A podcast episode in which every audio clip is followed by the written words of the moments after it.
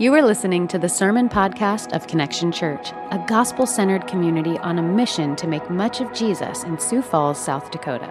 For more information, visit SiouxFallsConnection.com. Thank you for listening. So, why don't we do that? I invite you to join me in Philippians chapter 3. We'll pick up as best we can where we left off last week. And as a reminder, uh, Paul is, is writing this letter to a church that he planted in Philippi some, some 10 years prior. And he's writing this in isolation from, from prison. And so he's away from, from these people that he loves. He longs to be with them. Uh, the, the tone of the letter is, is so warm and affectionate, and, and the words are just seeping with the kind of love and longing that he has for these people. And as we learned last week, he's preparing to send Timothy and, and send Epaphroditus to the church in Philippi to, to equip them and to encourage them, and he's hopeful that he will get to do the same. And so it's through this, this warm tone, this affection, that Paul is writing some really important things to the Philippians.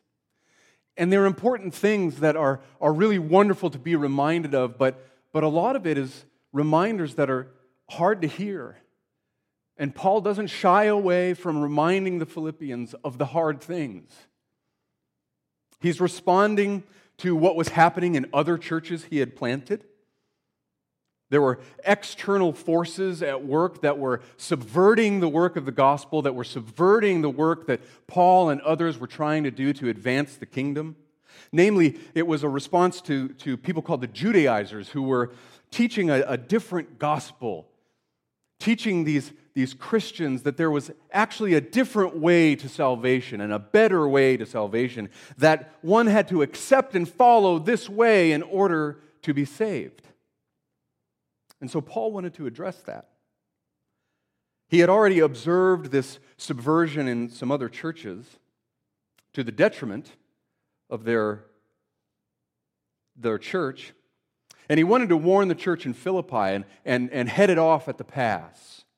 But he also wanted to address some things that were going on within the church in Philippi that was causing division, that was causing disunity.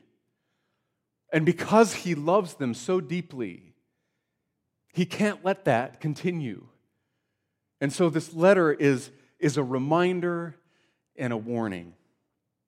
He reminds the church to, to hold fast to the teachings that they have learned and that they have embraced about Jesus, and, and that they can rejoice in all things, as we've learned in the last several weeks. They can rejoice in each other, being unified in Christ, being of one mind. They can rejoice in criticism, they can rejoice in death, they can rejoice in humility, in obedience, in sending and being sent. And this week in chapter 3, we, we take what seems like an, an abrupt turn as Paul expresses to the church his own faith experience and his passionate desire to know Christ, to gain Christ, to be found in Christ above everything else. It's a powerful passage on what it means to share in Christ's sufferings. So let's turn now to the book and read Philippians chapter 3. We're just going to look at verses 1 through 11. Finally, my brothers, rejoice in the Lord. To write these to write the same things to you is no trouble for me and is safe for you. Look out for the dogs. Look out for the evildoers. Look out for those who mutilate the flesh. For we are the circumcision who worship by the Spirit of God and glory in Christ Jesus and put no confidence in the flesh. Though I myself have reason for confidence in the flesh also. If anyone else thinks he has more reason for confidence in the, in the flesh, I have more. Circumcised on the eighth day of the people of Israel, of the tribe of Benjamin, a Hebrew of Hebrews, as to the law, a Pharisee, as to zeal, a persecutor of the church, as to righteousness under the law, blameless. But whatever gain I had, I counted as loss for the sake of Christ. Indeed, I count everything as loss because of the surpassing worth of knowing Christ Jesus, my Lord.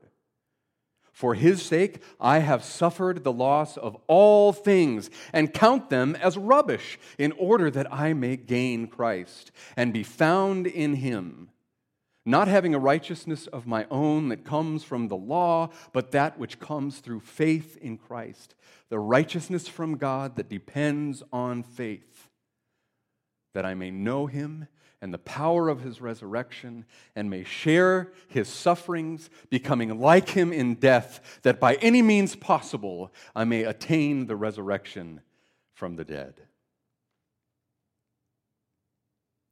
Father, it's my prayer this morning that, that we would see these words as sufficient and that through a very broken messenger, your purposes would be fulfilled this morning. In Jesus' name, amen. In the broadest sense, the definition of suffering is the absence of pleasure.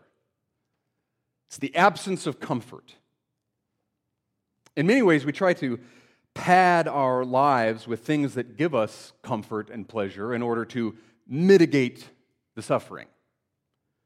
In other ways, we are actually called to go out into the world to address the suffering of others. No matter how you look at it, suffering is an unavoidable truth of being a human being. If there's nothing to gain from it, why do we want to do it? No one wants to suffer. Even this past week had its abundant share of suffering. As if COVID and the, and the consequences of the pandemic wasn't enough, uh, we watched as the world and, and our nation and even our city responded to the heartbreaking death of George Floyd. Not to mention the myriad other things that are occurring in your life and in mine that just in the last week reminded us of the reality of suffering. Let me ask you something. What do you have?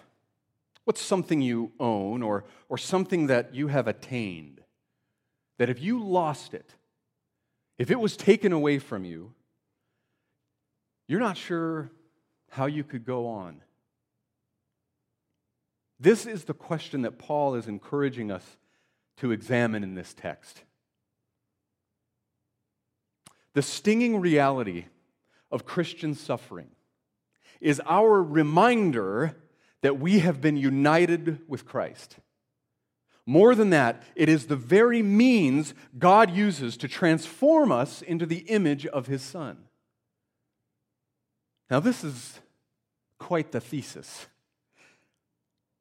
So much so that I think if an unbelieving person heard that, they might think that, that those of us who, who might believe that are crazy.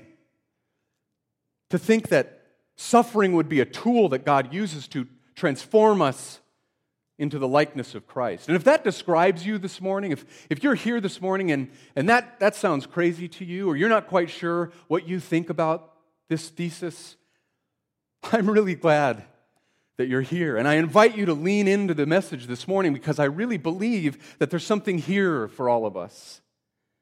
And my prayer is that all of us would find it to be really good news. While the brokenness of our world and the sinfulness in our own hearts is an ever present reality, Paul reminds us that we can rejoice. We can rejoice. We've heard that word over and over in this letter to the Philippians, and he begins again at the beginning of this chapter. Finally, my brothers, rejoice in the Lord. He said it again and again and again. It's, it's no trouble for Paul to remind the Philippians, and it's safe for them. And if you've been hanging out with us for any number of, of weeks, you'll, you'll know that this is a theme of Connection Church, and in fact, a theme of any gospel centered church. Each week is marked by good news. That is the, the gospel of Jesus Christ. Each week we gather together is a reminder of what it means to be redeemed by Christ. And because of that, we can rejoice. We can have joy even in the midst of suffering. And so, the two themes that I, I think I want to linger on this morning are these.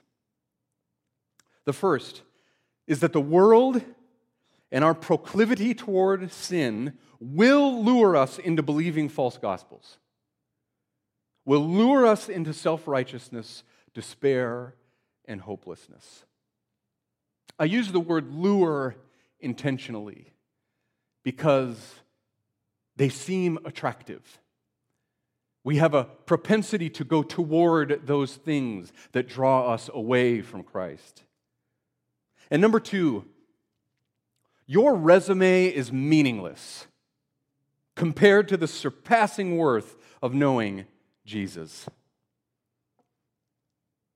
The surpassing riches of knowing Christ, of gaining Christ, becoming like Christ, is worth more than anything else. Anything else. Everything else. And so Paul begins with a warning.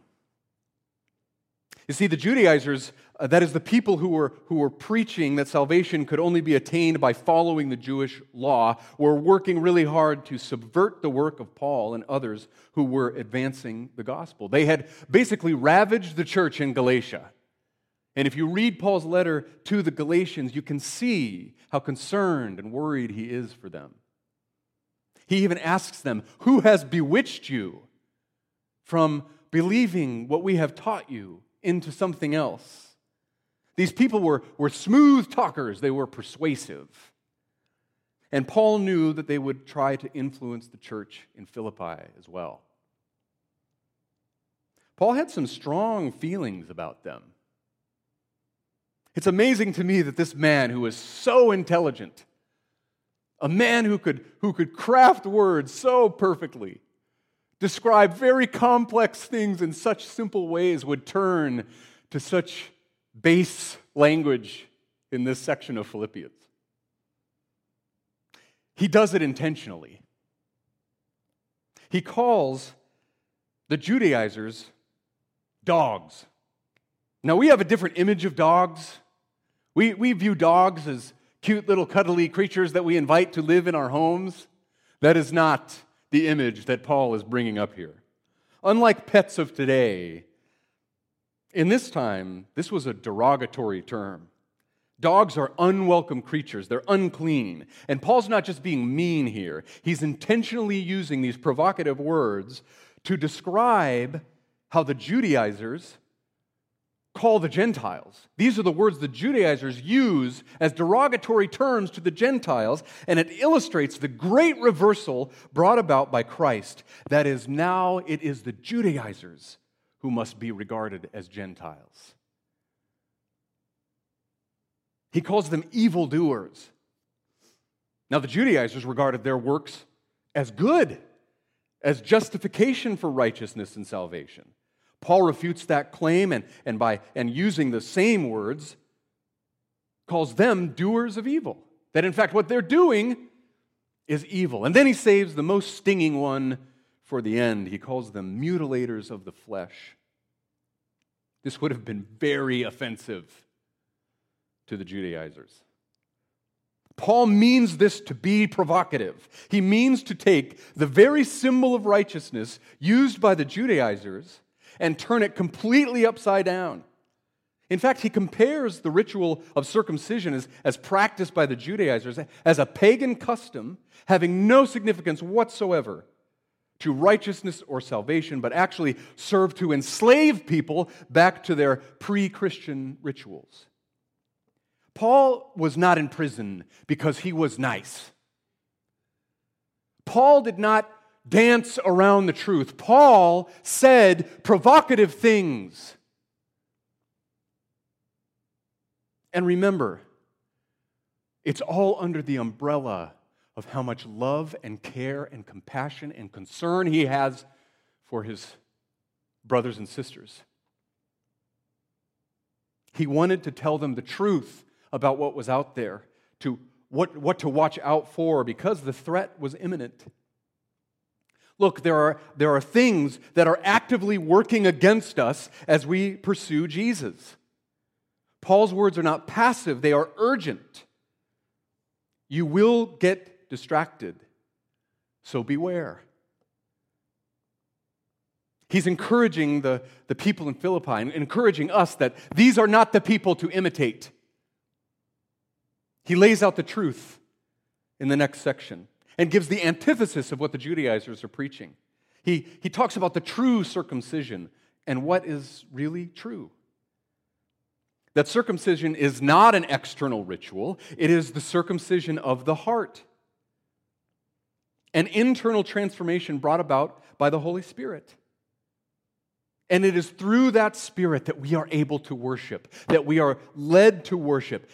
Worship that's even pleasing to God. We don't need to offer anything in addition to what Christ has already given on our behalf, nothing more is required. We can glory in Christ because he has made a way for us to have confidence in him and what he has done. The opposite attitude is to put confidence in the flesh.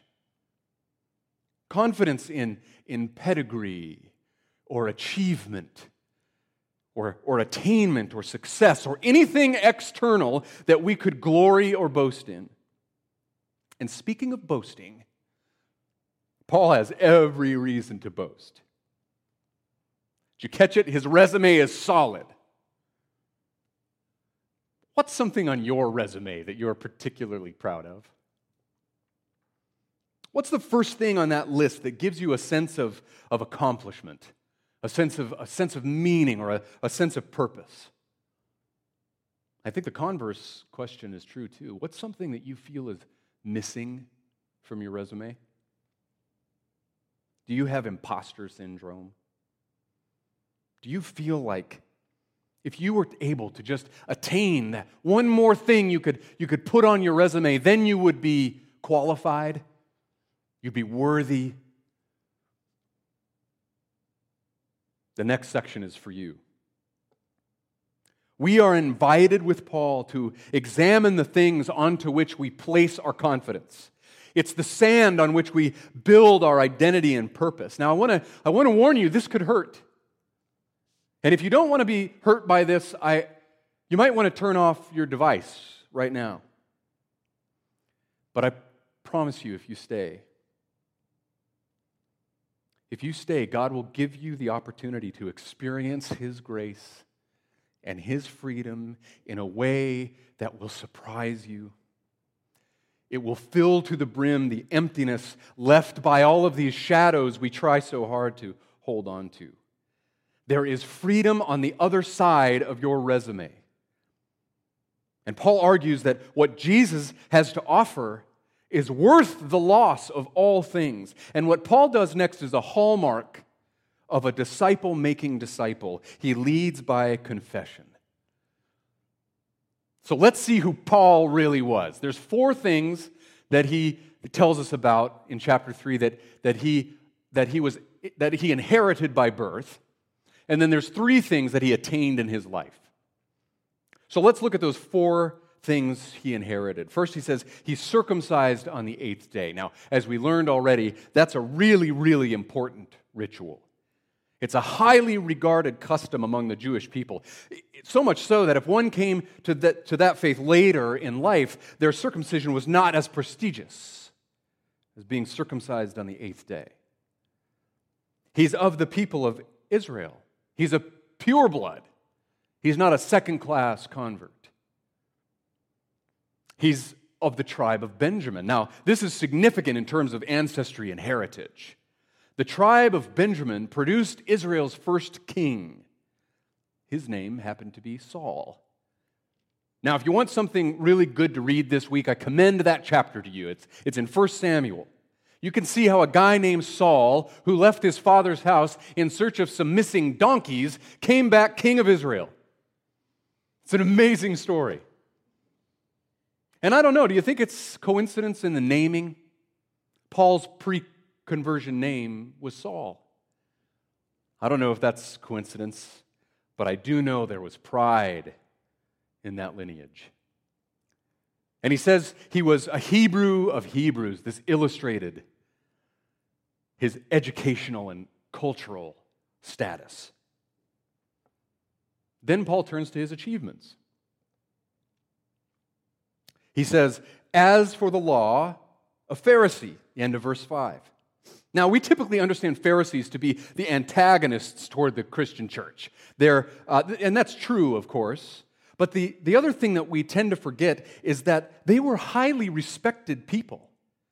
They were, they were very persuasive, very smooth talking, very highly regarded in society. They were respected, they were, they were looked on with, with esteem. Very impressive. He goes on to say, as for zeal, a persecutor of the church. Now, this is when it gets a little scary to look at the reality of who Paul used to be. He formerly would have boasted about his behavior toward the Christian church. Now, this is a story found in Acts chapter 8. And this is how Luke describes Paul. The end of chapter 8, he recounts the stoning of the apostle Stephen. Now, Stephen died as a result of this, and Saul was there, and he oversaw the stoning and approved of it. In chapter 3, it says this Saul was ravaging the church. He was entering house after house and dragging off men and women and committing them to prison. His zeal was real, but misplaced. His efforts were successful, but, but totally misguided and destructive. There was a lot of zeal on display this week. There was zeal in obtaining justice, zeal in exercising the right to peaceably assemble to protest. We are Protestants, after all. There was zeal in man, maintaining order, and, and there, was even, there was even zeal in, in looting and, and causing destruction. Now, I don't know how the events of this last week affected you, probably in, in, in many different ways. But it seems that we have many, many things to be zealous about right now. But zeal without the Holy Spirit almost always causes destruction. Zeal on its own, born apart from Jesus, apart from the sufficiency of the Bible, will return to us empty. Does the Holy Spirit produce zeal for justice? Yes. Does the Holy Spirit produce zeal for kindness? Yes. Does, he, does the Holy Spirit produce zeal for walking humbly with God? Yes. Does the Holy Spirit produce zeal for vengeance? No. The enemy does. Look at the destruction wrought from Paul's zeal before the Lord rescued him out of that. The Lord of heaven and earth came down from heaven and encountered Saul on the road to Damascus, where he was planning to further his zeal in persecuting the church. And the Lord flipped his life upside down. He flipped it upside down. And now, Paul thinks about the world and his purpose in it in a totally different way. He explains this transformation in this section in very personal terms to make it really clear. In fact, he's, he's using accounting terms. He's, he's quantifying his experience so that, so that it might be crystal clear to us what he's talking about. That which he considered gain, he has transferred to the loss column. He considers his previous confidence in the flesh as spiritual liabilities. In fact, he goes on to say that he considers all things loss in comparison to the surpassing worth of knowing Jesus Christ. Don't, don't miss what that means here. Paul is renouncing his ethnic, his national, political, pietistic, and even religious superiority. Why is he doing this? To know Christ. Now, to be clear, Paul does not regard his Jewish heritage or, or elements of his resume as bad in and of themselves, but rather his confidence in those things as means of, of rightness with God and a, and a guarantee of salvation. So, achievement in and of itself isn't a bad thing. Success and, and achievement can be God's way of affirming his call on your life, the work that he has for your hands. But we can easily turn that into something God never meant it to be. I've experienced that. I'm sure you have too. Maybe those attainments of things boost your ego. Maybe they, maybe they prove to yourself the, your worthiness or, or your acceptance. Maybe it's the, the reliance on those things. You know, I've, I've worked in the performing arts for about 20 years, and I've had to deal with that issue myself. I've counseled many students on dealing with this very issue in that context. You know, the, the applause can be intoxicating. The applause, the, the attention a performer gets can be the means of finding identity and purpose and worth. And then the critique comes, and it can crush you. The critiques can be crushing. So Paul says he has suffered the loss of all things and counts them as rubbish. It's an important word here. He has no regrets for casting them aside. The ESV, the translation that I read from, translates this word from the Greek as rubbish, but that's a, that's a polite way of translating this word. The Greek word is, is actually a word, skubalon. And I can't, I can't actually say the word that it most closely resembles right now. I will say some synonyms of that word and you can fill in the blanks. But it more closely resembles filth or manure or, or dung. Paul is saying, in the basest way he can, that there are two categories there is Jesus and there is filth. C.S. Lewis said this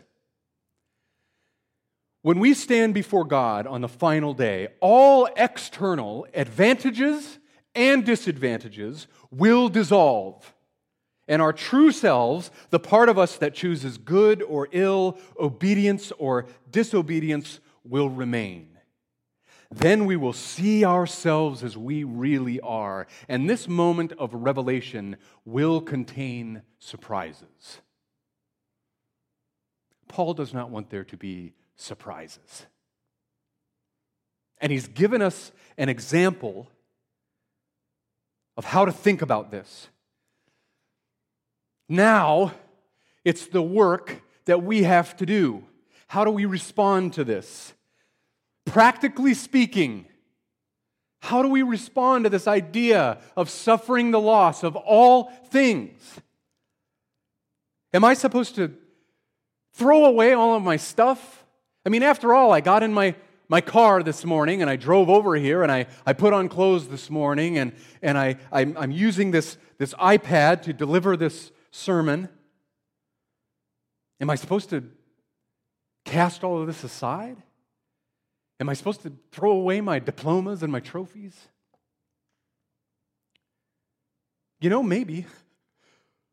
Maybe for some of you hearing this this morning, maybe that's the message. Maybe you are to listen to the call on, on your life from, from God uh, and sell everything and become a missionary somewhere in the world. Maybe that is what the message is this morning. But for the rest of us, how are we supposed to deal with this? Now, these points are especially for those of you who already believe in Jesus, and, and this will serve as a, as a new way to, to think about this. And again, you might be here this morning and you don't know how you feel about Jesus, and you're not sure if you believe in this, in this message, in this news, in this, in this good news of what Jesus has done. And so I invite you to be skeptical. And I invite you to remain at the table. Maybe for you, like me and for the rest of us, Paul's argument could radically change the way you live your life. If Paul's argument is true, if Paul's appeal that all things are garbage compared to the value of knowing Christ, maybe there's something here. So, what does it look like to move everything to the lost column? I'm so indebted to Spurgeon, who's a theologian, to John Piper, who's a preacher and teacher, for, for unpacking this for me. I learned so much from this, and I, and I want to share these points with you. I've got four of them, and I invite you to, to really think about these. The first one is this If any decision forces you to choose between Christ and something else, choose Christ. The Judaizers said you could, you could not have salvation without the observance of the law. Christ said the opposite choose Christ.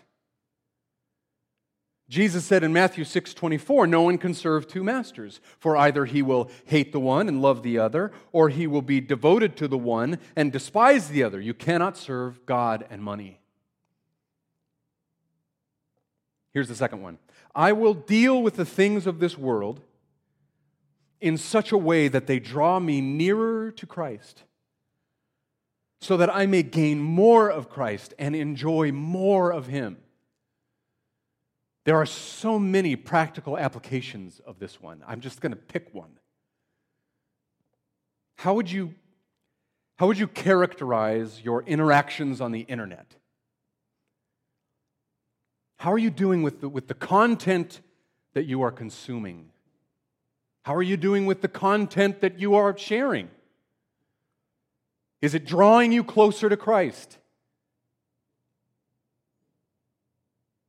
Is it causing you to enjoy more of Him? Or is it drawing you away from Him as you, as you fight envy or judgment or, or fear or comparison with each passing post? If it's drawing you away Put it in the loss column. Here's the third one I will always deal with the things of this world in such a way that will indicate that they are not my treasure, but rather show that Christ is my treasure. What do you have your grip so tightly on that maybe you aren't even aware that you are slave to it? This can be so many things. Sometimes they're, they're, they're hiding, and it's so simple and seemingly, seemingly so silly. It could be your shoes, it could be your car, it could be your boyfriend, your girlfriend, your spouse, your children.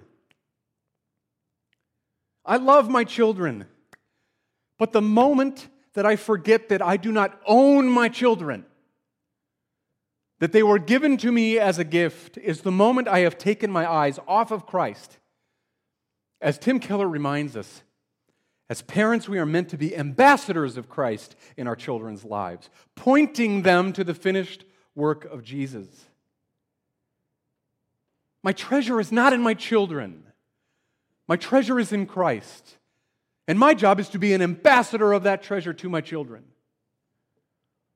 You know, I'm grateful for my job, but the moment I begin to see my job as my identity and my purpose is the moment that I forget that God has given me the work of my hands for His purpose and for His glory.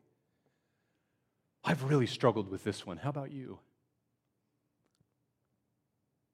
God has given us the gift of companionship.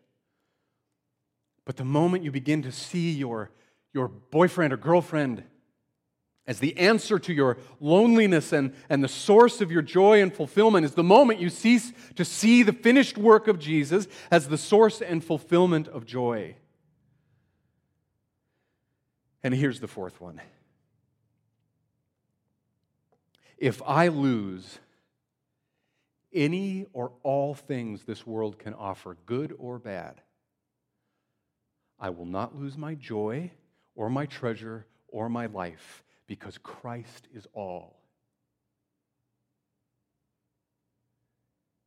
If I lose any or all things this world can offer, good or bad, I will not lose my joy or my treasure or my life because Christ is all. There is, there is pain involved in this one. And I invite you to reflect on all of these ideas. What is God bringing up? What is He revealing to you? How might the Holy Spirit be showing you what you need to repent of in these categories?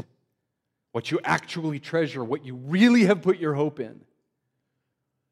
Because Paul is saying that he not only considers his activities of pre Christian days as garbage, he's also saying that he considers all of his accomplishments and achievements in ministry as rubbish. Worthy of flushing down the toilet in comparison to knowing Christ. The things that once controlled him, the things that once drove his life, no longer have power over him. And that's the invitation for you and me. The things that once controlled me, the things that once drove my life, no longer have power over me or you.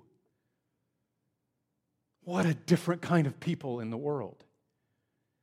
It's a countercultural way to think about our time on earth. That this is not all there is.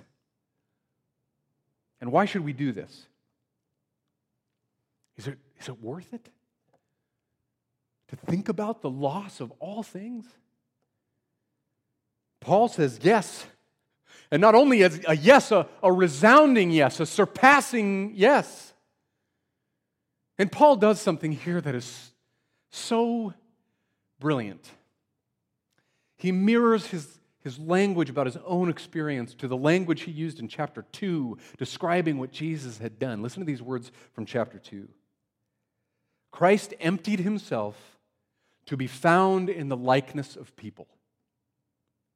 Christ humbled himself and was obedient to the point of death so that Christ could be exalted in his resurrection from the dead.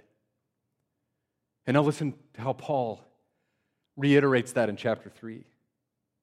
Paul empties himself in order to gain Christ and be found in Christ. Paul places his faith not in the law or in works, but in the work of Christ, so that he might know him, share in his sufferings, and be like him in death. Because of Christ, we too might attain the resurrection from the dead.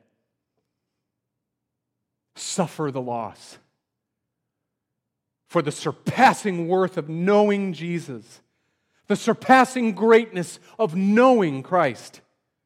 Knowing Christ is better than knowing comfort. It's, it's better than wealth. It's better than success. It's better than anything you can attain. It's better than, than even our health. Knowing Christ is better than our rightness or religiosity. Think of it this way if I came to you this week and I said, I'm here to I'm here to take everything you've achieved. I'm here to take all of your all the things you love. I'm going to take those away. Your car, your house, your money, your shoes, whatever, whatever it is. I'm going to take all that away. How would you feel? Are you feeling a sense of panic about that? What would you do without those things? But what if I showed up and I said this? What if I showed up this week and I said, hey, this week I'm going to take all your trash. This week I'm going to take all your rubbish. I'm going to take all your filth. I'm going to take it all so that you can be free. Now, how does that make you feel? For me, it's relief. This is what Christ came to do for us. Because of his sacrifice on the cross, he takes all of our garbage. And what does he do? He gives us himself in return. He's inviting us to leave our garbage at the foot of the cross. The path to freedom, to transforming joy, hope, and love, which is what God wants for our lives, always passes through crucifixion. You are invited to imitate Christ in his death, to empty yourself as Christ did. To move all things to the lost column, to consider them as rubbish, is the first step in experiencing the surpassing greatness of Jesus. And what comes after? What comes after that? Knowing Christ, gaining Christ, being found in Christ, knowing the power of Christ's resurrection. Jesus emptied himself so that we could be full. To be like Christ is to empty ourselves for his name, by faith, for his glory, so that in the present we can press on. We can endure until the last day when we can share in his glory forever without pain, without tears, without racism, but with joy and laughter and freedom. And we can live in the present, assured that nothing, nothing compares to what Jesus has accomplished for us. Christ's resume has become our resume. In that alone, through faith, we can boast. Let's pray. God, I thank you so much that this is true that you have given us an opportunity through your word to, to look at our lives and to see the things that we hold on to that are empty, that leave us wanting, that don't fulfill the longing that we desire, because that longing is in you. Father, I pray that, that this week, we are all able to think about these things in a new way, to, that you would bring up in us these things that we need to bring before you, that we need to nail to the cross that you've said you'll take for us, and that we would experience freedom in that. In fact, maybe for some of us who are listening right now, this is the first time that, that we've begun to even think that this is possibly true. God, I pray for your Spirit to work. And that we would begin to believe that this is true and that this is great beyond everything else. Amen.